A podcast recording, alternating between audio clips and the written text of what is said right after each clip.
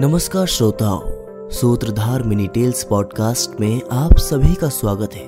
मैं हूँ आपका सूत्रधार निष्कर्ष वाजपेयी और आज हम आपके लिए लेकर आए हैं हमारे पॉडकास्ट का तेईसवा एपिसोड। दोस्तों, आज की मिनी टेल्स में आप सुनेंगे दस प्रजापतियों की कहानी, जो कि ब्रह्मदेव के शरीर के विभिन्न अंगों से जन्मे थे चलिए सुनते हैं पूरी कहानी हमारी आज की मिनी टेल्स में।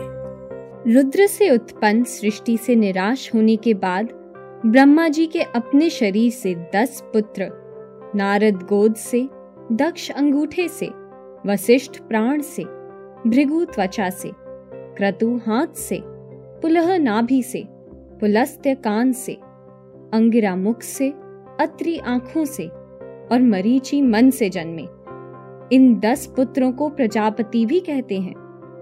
इन प्रजापतियों की संतानों से अनेक प्रजातियों का जन्म हुआ। उसके बाद ब्रह्मा जी की छाती से धर्म उत्पन्न हुआ और उनकी पीठ से अधर्म का जन्म हुआ। इसी प्रकार ब्रह्मा जी के हृदय से काम, भौहों से क्रोध, होठ से लोभ, मुख से वाणी की देवी सरस्वती इत्यादि की रचना हुई। इस प्रकार सारे संसार की रचना ब्रह्मा जी के शरीर और मन से हुई। दोस्तों, हमें आशा है कि आपको हमारी आज की कहानी पसंद आई होगी।